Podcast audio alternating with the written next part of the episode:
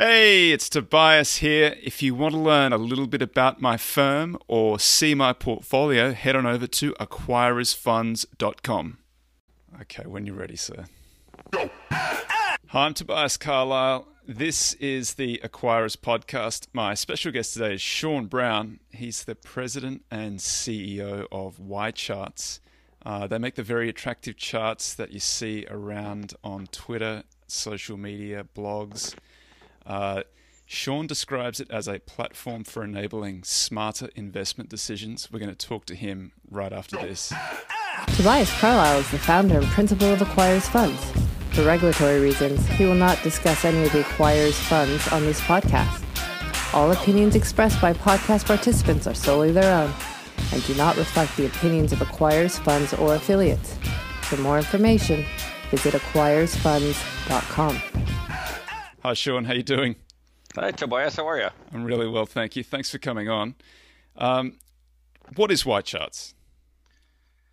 Boy, you just described it pretty well. Um, I, I, you know, um, we enable smarter investment decisions and better communications. So I like to think of us like a Swiss Army knife. Um, if you just want to stay abreast of the markets, we have, and oh, by the way, I should flag, it's not those crappy Swiss Army knives that break apart when you go to some trade show. It's it's the really good ones that, um, if you, the blade you're looking for is, I want to stay abreast on markets. I need a dashboard. I need alerts to tell me what's changed in the market relevant to me. That's a blade we've got. Um, people know us for this word that you just mentioned, charts. It's in our name. We think we're really, really good at visualizations. But behind those visualizations are a lot of really interesting blades like screeners to help you narrow down a list of securities, you know, especially with a guy like you to to put a screen on for the acquirers multiple and get it down to a list of, of select securities. And then you can do some deep dives on those, all, all the way to, you know, Excel tie-ins to keep the inevitable spreadsheet up to date, um, to the ability to create and monitor model portfolios, and um, several blades from there. Um, so you've been with YCharts for three years. What was the uh, impetus? What was the reason for joining? So I've become an old man somewhere along the way. Happens to I, us all. Well, it's, it's one of those funny things that when you're younger, you don't realize you're missing this thing called experience. And, and, then you come to a point in time where you don't know when you got it, but you seem to have experience. And um, I, I, found my way to YCharts three and a half years ago, where um, I was part of a very nice exit when Interactive Data was sold to ICE, the owners of the New York Stock Exchange.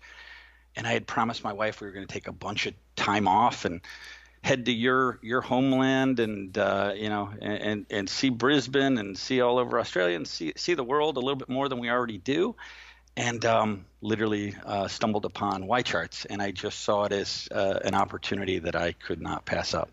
So, what, what's your background? Is it finance, or is it data, or is it financial data? Where did you come from? I, am a screwball. That my my I, I, started out as a software developer. Uh, finance oh, really? finance degree in in in college. Didn't know much about computers, but I thought uh, the, they were going to change the world. So I became a software developer, got an MBA um, went into some strategy consulting, and then was asked to join a startup as a CFO. So I've basically been a startup or small company grower since then. Uh, software, SaaS almost always, and financial services predominantly. That's been a good place to be for the last 15, 20 years. Yeah, you know, it's it's a fun place. You see this every day. Um, I think financial services is a bit behind other industry segments in the way we take advantage of cheap data, cheap storage, um, commodity data, and easy and great technology for user interfaces, I think we're behind other industries in a way that the way we apply those to solve meaningful business problems. Why, why do so you think that is? Um, I think there's a lot of regulatory yeah. overhang, which dictates, which which uh, isn't necessarily conducive to innovation, and um, I think there's also a little bit more of it's always been done this way. So, what's the real catalyst for change? And I think maybe some other industries are seeing either existential threats or have less of a regulatory overhang and therefore maybe adopted technology a little quicker. Are you an investor in your own right? Are you a trader or investor, or do you, do you dabble in the public markets? I I invest my own book, and um, it's an interesting thing for me because the main clientele that we serve are um, wealth advisors and asset right. managers. Um, but my fundamental premise is if I'm really going to understand uh, our target market well, I need to not talk to them only. I need to live like they do. I need to understand what it means to manage a portfolio. So yes, I manage my own book and uh, and love doing that on the side. Um, and and I figure it's the least I could do to leverage two finance degrees. Yeah. What's your uh, what's your approach? What's your philosophy? Um, I'm a real buy and hold guy. I'm, I'm, i mean, I have a fundamental bias in everything I do, and and it starts with me with, um, do I like, know, and understand the company and products, and do I have faith in those? So can I visualize the business problem they're solving? And when I get over that hurdle, um, I can take it to the next level and uh, do some fundamental analysis, get comfortable with them, and then put it in my portfolio. And uh, only if I'm doing some tax loss harvesting or things like that am I am I likely to dispose of it. Yeah, I've been doing a little bit of that over the last few years. Are you yeah. a uh, is that a Peter Lynch style approach, or what? How do you do? You, who's your uh, investment heroes? Um, I it, kind of an amalgamation, you know, honestly, and and and where I end up gravitating to is I'm a technologist, right? So I um, I have a, a, probably heavier than than a, a, good wealth advisor would advise a proportion of FANG and FANG like stocks because um, that's the that's the world I know really well, and uh, um, that and, and, and banking stocks. And um, you know, I, I, try to keep a long term view and don't get too upset when there's a quarterly earnings miss or you know a slight blip in the market. You know one of the the interesting things that i love using our software for you know after 7 p.m at night is you know you, you look at something like uh, boeing and and a crash you know that they had and and the 747 max being taken from the market and and the neat thing about happening to work for a financial research software company is i love to take a look at things like corporate crises and say what happens after a corporate crisis? What happened after Chipotle had um, an E. coli scare? And I ask questions like this, and then I and my team we use our software and, and our data to say, hey, is a corporate crisis an opportunity for somebody to buy? Is it an opportunity one to trade? You know, because there there are plenty of opportunities to get, get in and out. That doesn't happen to be what I do, but is it an opportunity to buy and hold for the long term. So I end up using our our research capabilities to help inform some approaches I take to buy and hold. And what's your what's your view there on, on Boeing and Chipotle? Was it is that is crisis a good time to go and buy? Um, it's it's a great time to buy, um, especially over the one year horizon. You're you're inevitably good companies recover from setbacks and and there have been so many, you know, uh, from back in the days. I don't know if you even remember where the uh, Toyota and the pedals were sticking on the and the accelerators, and people were driving through their garage right into their kitchen. and what, um, what, what vintage is that? I I don't know, but I've stayed away from those cars since then. it, it, you better check your license plate. Oh, was that and, was that the Prius when the Prius was getting the pedal stuck? you know, I, I, can't remember exactly what what yeah. model that is, and and and I hope I'm attributing it to the right company. But no, you know, I think that's right. It was the Prius. That was that's this is only like in the last five or ten years, right? It's not a it's not a long time ago. Yeah, and there was the, the peanut butter, you know, whether peanut butter had had uh, you know was pollutants in it or something like that. Yeah, yeah, all those things. Um, I, I think good companies recover and markets forgive and forget. So if you buy to the dip, and the dip usually occurs sometime in the first, the, the depth of the dip usually has the first 30 to 60 days. We've just found you're going to outperform the market over a one year horizon by a meaningful margin. Yeah, you're a man after my own heart. That's exactly what I go looking for. I, I uh, I've done it several times, but I learnt my, you know, BP. Remember BP had the spill in the Gulf Yeah. And I thought you don't want to be at ground zero, so don't buy BP. So I went and looked at all of the, uh, you know, everything sold off, anything that had any exposure, like all of the, yeah. the rig companies and anything yeah. that was in there, and they all re- they all recovered a little bit, but nothing did as well as BP, which was right at the absolute ground zero. So that's kind of my philosophy is now is you just got to go in at where if you see it yeah. if you see it blowing up, you want to be in in right at ground zero. So that might be BP yeah. or whatever it you might know, be. You know the the funny thing when you mentioned BP is I went to get gas over the weekend with my kids, and um, while I as an investor and, the markets have certainly forgiven BP. My children haven't. My, my children, when I pulled up to you know four corners, there's a gas station on each one. The most convenient happened to be BP. My kids are like, Dad, you can't go here. They polluted the they polluted the oceans. And I said, uh, maybe there's a difference between um, my kids' sentiment and market sentiment. And you know, maybe when my kids get a little older. Um, market sentiment and and uh, you know uh, age group sentiment may converge a little bit more. But the markets have forgiven and forgotten, and BP's done great. It has done very well. It's one of the funny things about, you know, they say about all the oil companies and all commodities in particular, you know, there's no branding for the commodity. You don't get, like, the, the fuel really isn't that different from any one to the next. So there's, there's nobody really driving looking for, you know, nobody's driving looking for the Chevron. But that's interesting. I hadn't considered that before, that maybe there is yeah. that overhang and that's the interesting that you're saying, you know, tying this back to um, software and research platforms. Much like gas stations, uh, data has become a bit of a commodity, right? So the the differentiator and the, the thing we have fun with is how do you make developing insights and communicating insights um, unique, and how does that differentiate you? Because there's all kinds of gas station like commodity data out there, what are you going to do to make that easier for people to use? So, what do you guys do? Is that do you do you scrub the data at all? Because that's one of the things that I've found. It's very hard to find really reliable data. They're almost always riddled with errors. This is not even talking about backtesting. This is, if you can find good backtesting data, that's one thing. But even the real time data is always even just the decimal places in the wrong place. Yeah.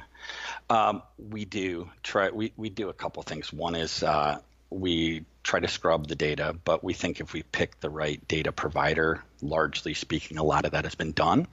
Um, we try to do some value adds on top of that data. Uh, a ton of calculations we put on top of that data. Um, we also cultivate or pull from the source a ton of economic indicators. You know, simple things like you're wanting to know the GDP of Sweden, and you're also, for whatever reason, wanting to do a, a graph of the jobs reports and the trend lines there. We cultivate that from the sources and try to make that easy to use, and and in a lot of ways look at that data the same way we do in equities fundamental data. We say if we've got the the underlying data, um, we can help you compare it, screen off of it, filter it, and develop insights from it. I should say, in, full disclosure, uh, the reason that you're on is because I really like YCharts, and uh, I've I've used it at various times. If if I'm looking for a total return of an of a series, often YCharts is the only one that has it, and you very cleverly make the the day that I really want, which is the, the last day, not available for free, so you have to pay for it. So you guys have you guys have very kindly provided me with the access to that now. So thanks very much for that. I do really do appreciate it. Um, right. What's the what's the uh, what's the philosophy of YCharts? What are you guys seeking to achieve?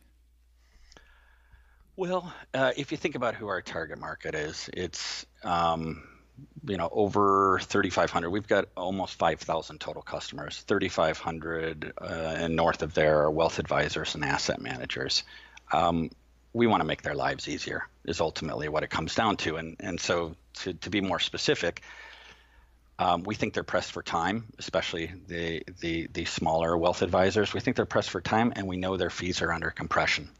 So we try to make them as badass as possible by finding ways to save them time, finding ways to help them um, improve their investment returns with the fundamental thesis that better research delivers better returns, which helps you justify your fees. And um, a, a, huge one that we're focused on now is we think advisors do an inadequate job of communicating with their prospects and their customers. One of the big things we're working with advisors on now is hey, people come to you not because they want to be your best friend and not because you have the best Broadway tickets. They come to you because they have a nest egg that they want you to grow and and and manage the risks in growing that. And we think it's imperative that advisors are in regular communication with their customers, not just waiting for a quarterly statement to come out. Um, on a weekly or a monthly basis, what are you, how are you sharing insightful information either on uh, financial education, communicating on FANG stocks? Um, you know what's happened today with Facebook, what happens with the 10-2 spread inversion, and how do I, your advisor, what, what, what do I see this as? We just think there's a real opportunity for advisors to communicate much better. So there's a couple of interesting questions there. One, what do you think about the 10-2 spread inversion?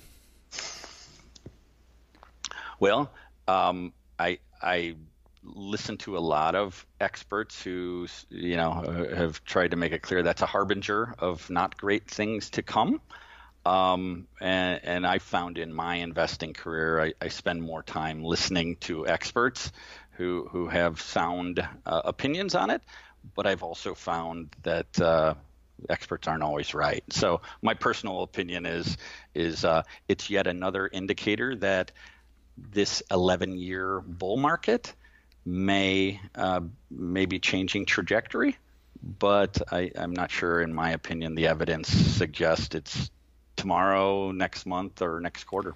Yeah, I, heard uh, Cam Harvey is the uh, the Campbell Harvey is the uh, creator of that. He wrote it as his uh, doctoral dissertation. I think it's his doctoral dissertation, and he was on Meb Faber's podcast, which is a great one as well.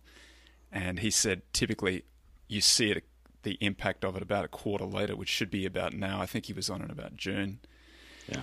Hasn't seemed to have uh, happened yet. And he, says it's never missed, which is kind of amazing. But it seems to maybe this maybe this is the time. There's a first time for everything.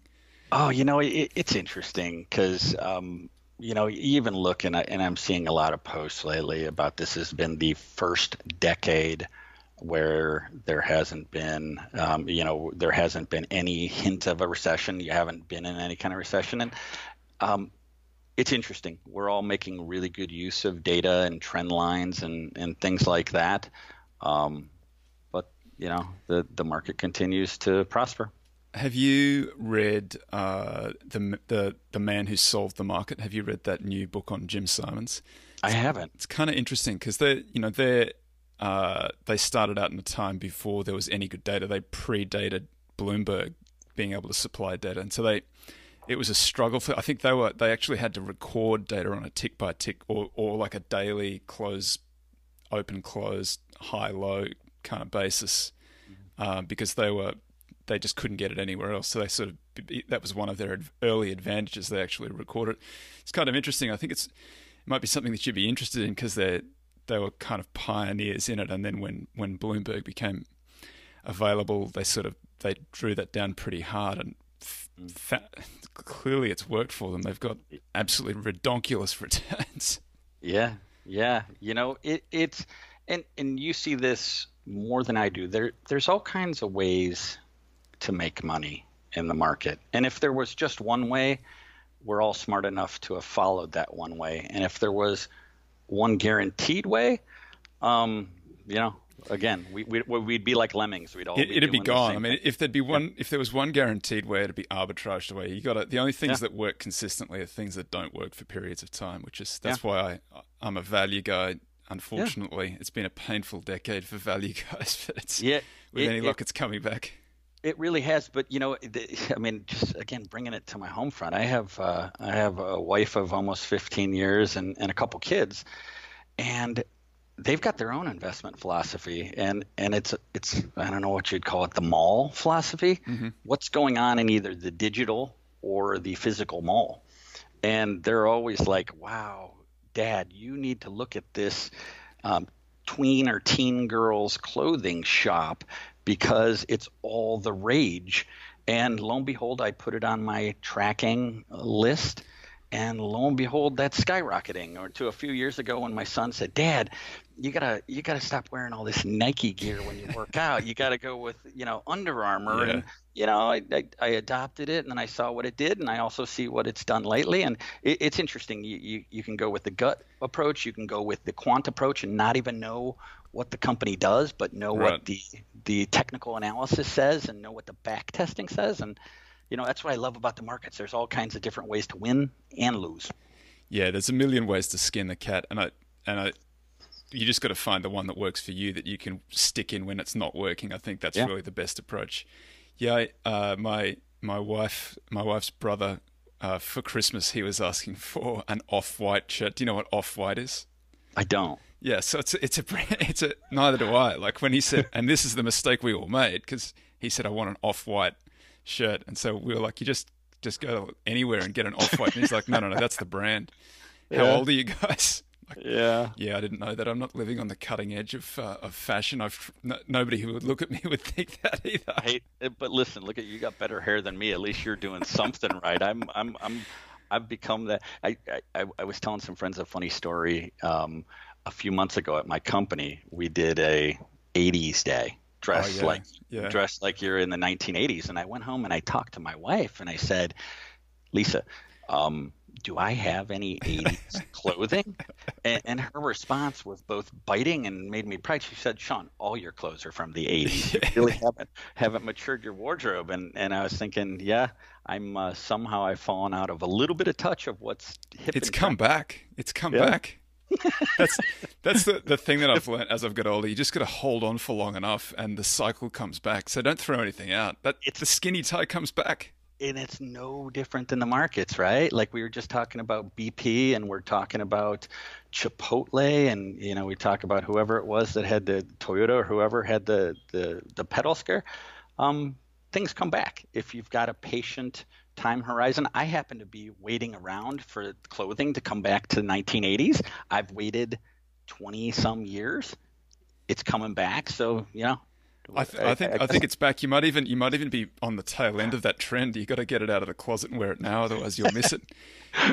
We, Yeah. Were you around in the in the kind of the, the late the nineties kind of power suit phase with the really big shoulders and lots of material?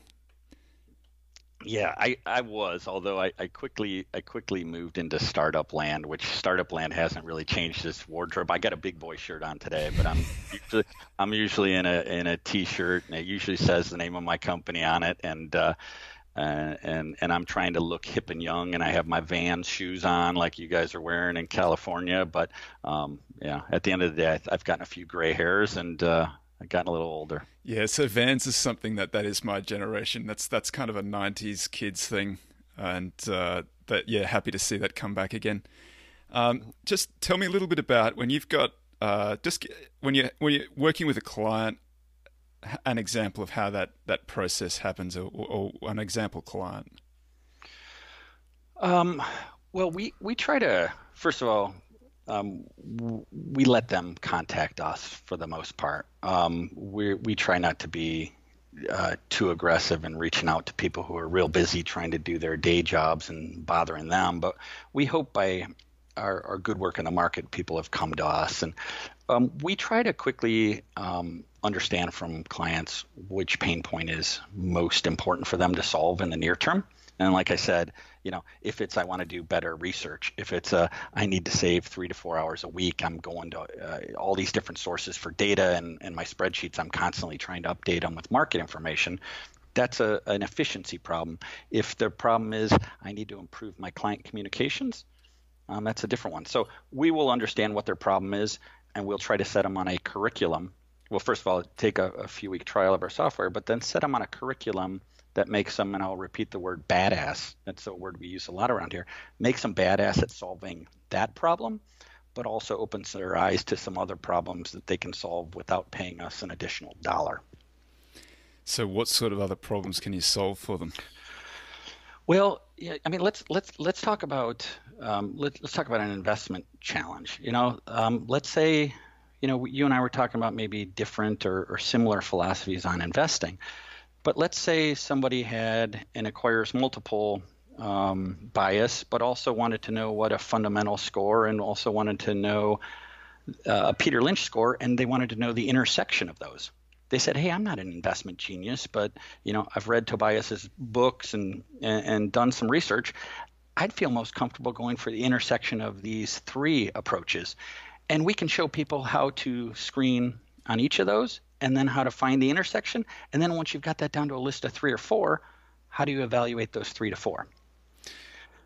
I have I have seen some of those charts. That's one of the things that I like most is that you get you can plot an earnings line against a market capitalization line or something like that, so you can see if there's been if there's been a sell off, you'll see that in the market capitalization line, and if mm. the earnings are pretty steady. When I when I very first started out, there in a, this is in Australia. There was this. I've told this story a few times, so I apologize to anybody who's heard this one before. But we had the way that we invested. We had this phone book sized uh, and that phone book again, that was something that used to exist before Google. Can you pause and remind what that is? Yeah. So that was, but this thing, this thing was like that pulpy paper, and they had every company listed on the ASX. And basically, the way that we invested is we just went, they just plot like the last ten years of earnings and the last and the stock price over the last ten years. And the way that we picked them was when the the market capitalization line had fallen but the earnings were still in a pretty good trajectory, we'd, we'd buy those stocks. That's a pretty effective investment strategy. So I was very happy to see you, yeah. you can do that with the YCharts. Yeah. You know, and, and I don't know if you're seeing a lot of this. Um, we started talking about technology as it relates to financial services and, and, and how uh, the financial services space is behind. Um, it's interesting, though, as technology is getting applied more and more. You, you look at something like model portfolios, right? And, and, they came into existence to make life easier for advisors and individual investors, right? Hey, um, you don't have to be an expert. You may want more sophistication than picking a single ETF or, or, or a set of funds. Um, subscribe to my model. Well, what we've seen now is, you know, there are 10,000 plus commercial models out there which creates yet another challenge, which is what's the right one for me? How do I even evaluate? You know, how do I find the needle in the haystack? Yeah, it's well, easy That's a good question. How do you do that? Well, that's that's the thing we're having a lot of fun with now. Is um, you know we have the ability to ingest some models that you want to compare. We, we there isn't a market yet for a single data provider who's got all the fundamental statistics and holdings for 10,000 models. We've got some of that data, um, but you either want to create your own model or you want to ingest commercial ones and the characteristics. We can then help you evaluate them. You know, what's the return? What's the fees? What's the the um, uh, what are the risk characteristics? What are the exposure? You know, you, you don't want China exposure for whatever reason because you have a thesis about tariffs. How do you compare these so that you can pick the right 60-40 model, 70-30 model? You know, whether you're active or passive in your investment approach, we think there's always a need um, to be able to do side by sides and to be able to screen from lots to just a few. Have you looked at that specifically, the the 60-40? What's what's the what's the future of 60-40? Because we've sort of it feels to me that we've the 40 has uh, uh they're both pretty expensive. They're both sides of that equation look like there's not much juice left in them. Yeah, you know, you know, here you know, the it, it's tough to make money on the the 40 side of things, and um, you know, with all that's going on with interest rates. So I, I think we, you know, and I think somebody like, um, you know, a lot of people on social media are 60 40 is dead. Right. Um, I I think that's an easy thing to say in the 11th year of a bull market. I think um, when you get into a bearish market, I think there's going to be a reappreciation for a 60-40 type of model. It's hard. It's it's one of those uh, like uh, it's been declared dead numerous times over the last mm. five years, and it's it's if it's done very well over the last five years. It's mm. it's just I don't think anybody could have foreseen interest rates uh, where they are with negative interest yeah. rates all around the world. So I don't yeah. know if the US can go negative as well. Do you have a do you have a view on that? Can the US go negative? Uh, I I don't have a personal view on that, um, except the very concept is one that I, I have a hard time wrapping my mind yeah, around. It doesn't make sense. Yeah. What, why do you think that it makes more sense elsewhere than it makes sense here. I don't know that it does. Yeah. I, yeah. I, I have this uh, you know this is unsupported by the data. I don't. I mean, I don't have any. I don't have any empirical view on it. I just think that um, higher interest rates do, in fact, tend to make the economy work a little bit better because I think that that makes some investment options look more interesting than others. If you suppress the interest rates, you get it has a variety of knock-on effects, and I think that some of the malaise in Europe is as a result of having very low interest rates, not not, mm. not the other way around. You know, they seem to have low interest rates because of the malaise, but I think that it, the chicken and egg thing might be back to front. Yeah. Yeah, I tell you, uh, in my house, I, I got a, a, paper bank statement. Don't ask me why I still receive paper yeah. bank statements somehow as a technologist, but I got a paper bank statement, and I, I did have a real appreciation for earning I think eleven cents interest on on my my savings. Here's your fifteen dollar fee, and here's eleven cents in interest. so I, I, was explaining to my kids why it still makes sense to keep money in places like banks, you, you know, as low as the interest rates are, and I, I got to tell them the story of Great Depressions and sticking money in mattresses and and things like that, and um, but. Uh, more and more, it's uh, you know the people have the fear of missing out on the market, uh, fear of missing out on Bitcoin, fear of missing out on FANG, fear right. of missing out on on a, a, raging bull market in year number 11. And um, you know, I see a lot more aggressive portfolios now. Um, right. I hope everybody has their downside risk appropriately managed, or at least expectations that this could change quickly. And I yeah. think that's the, the role of a, a great asset manager or wealth advisor is to help people understand that stuff. Yeah, I think that's right. It's it's been it's been a particularly tough time, I think, for anybody who's a little bit risk managed because if you if you haven't been the, exposed to the S and P 500, which is the best mm. performed asset, if you like, in the entire yep. world for the last decade, then you've kind of underperformed. And so if you've had a value bent, or you've hedged, or you've gone international, or anything else that's not just straight long the market, then you, you've underperformed, and so you look like an idiot. Yeah, yeah. Yeah, the and and we see asset managers who say, "Yeah, I, if you put me on a trend line, that's how I look." But what I like to show when I'm defending my services is, you know, let's look at the max drawdown now. And and I actually am managing that downside risk based on my drawdown profile. So if I can get an enlightened client or prospect who says, "Yeah, I may sacrifice a point or two on the upside." But on the downside, I feel like that downside risk is mitigated appropriately. Um, it, it's all hypothetical now because uh, again, memories fade, and uh, I, I, don't think right. that I, I don't think that many people still have a, a, fresh memory of the late '90s and and and some things that made portfolios drop dramatically in a matter of weeks. Right. So there aren't um, that many it, people around who even saw the 2007 nine drawdown, which is that's not that long ago. I know, I know, and and it's you know it's it, it's one of those things. We did a a survey of people who are advised. We um, and and this is a strange one. We we surveyed and it ended up being we got 666 respondents, and and I got really jittery. Get when, one when more. I, please, guys, go get one one more piece of feedback. But we heard just some pretty damning um, feedback that I rarely hear from my advisor, and um, and an appreciation for the fact that if I don't hear from my advisor, that makes me not want to recommend them. That makes me not comfortable with my financial plans, and that makes me uh, increasingly likely to churn.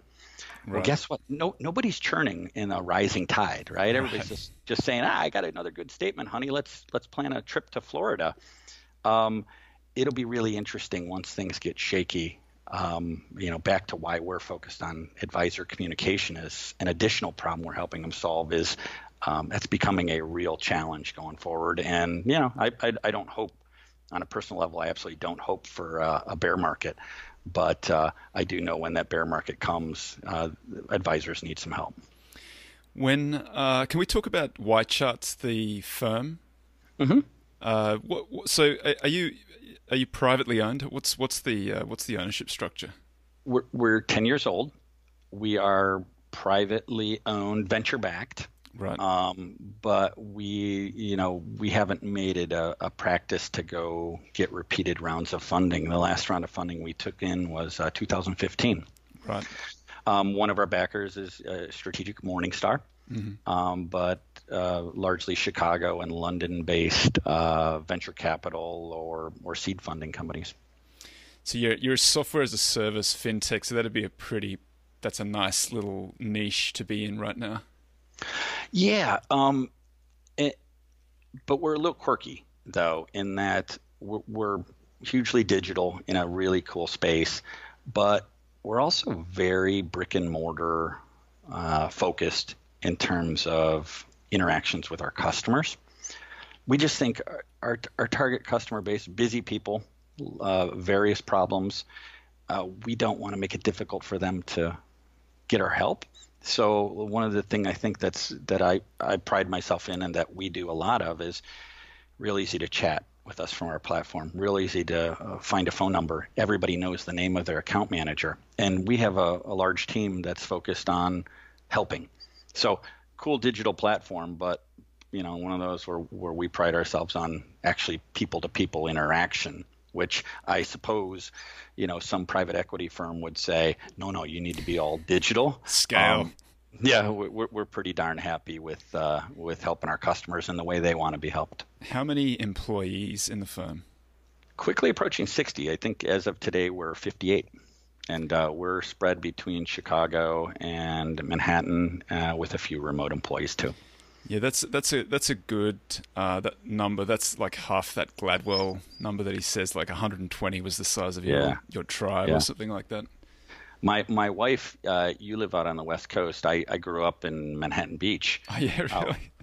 Out, not too far away, and, and my wife keeps saying, "Is is there any time in the near future where you'll be opening a L.A. office?" Yeah. And and I, I unfortunately say no, but maybe I'll go visit my uh, my friend Tobias at some point in time. Yeah, I'll, I'll come sub some space you, from you when you do that. Manhattan Beach is a really nice spot. I think uh, Meb Faber's out in uh, he's he's close by. He's in uh, El Segundo, Manhattan Beach, around there somewhere. It's a good spot. It is. Did did do your parents still own property out there? No, but they they, cer- they, they certainly wish they did, and I, I do have a younger sibling who still lives there, and um, she's she's uh, in her mid 30s and looking to buy a house, and she's saying, "Wow, oh, this oh, man, is a, a, a, difficult path." But I tell her, "Come back to the Midwest. Um, you know, property value is a little bit better, and uh, we got those cold winters, which means you can just work 24 by seven. Yeah, right. Focusing on your career every day if you want to. Yeah, that's the problem with when Manhattan Beach. There's always a nice wave just out there you can go and catch. yes, there is. So, are you? Did you grow up in California?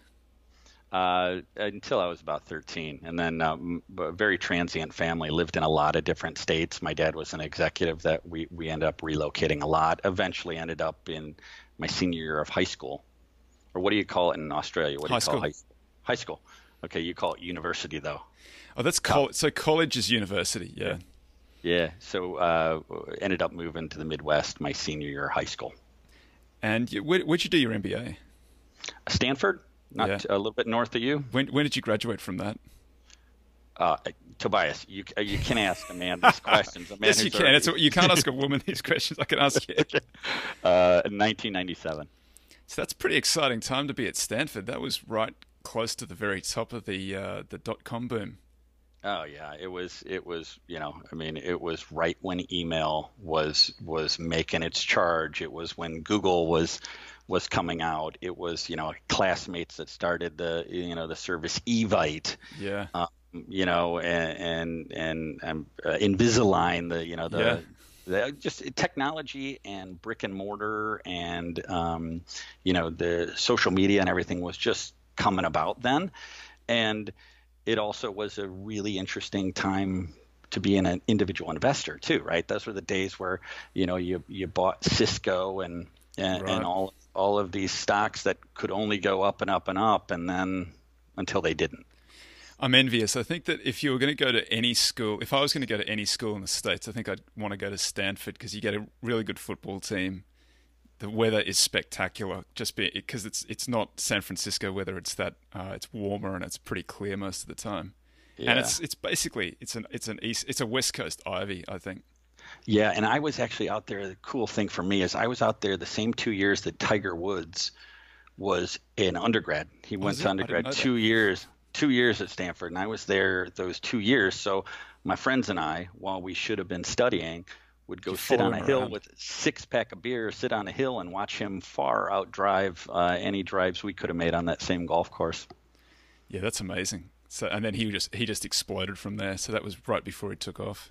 Yes, yeah. Was, so it it, you concur. It was a fantastic time to be out there and a neat place in Silicon Valley to kind of get my career kicked off. And is that what made you a kind of uh, software as a service online kind of tech guy? Do you think?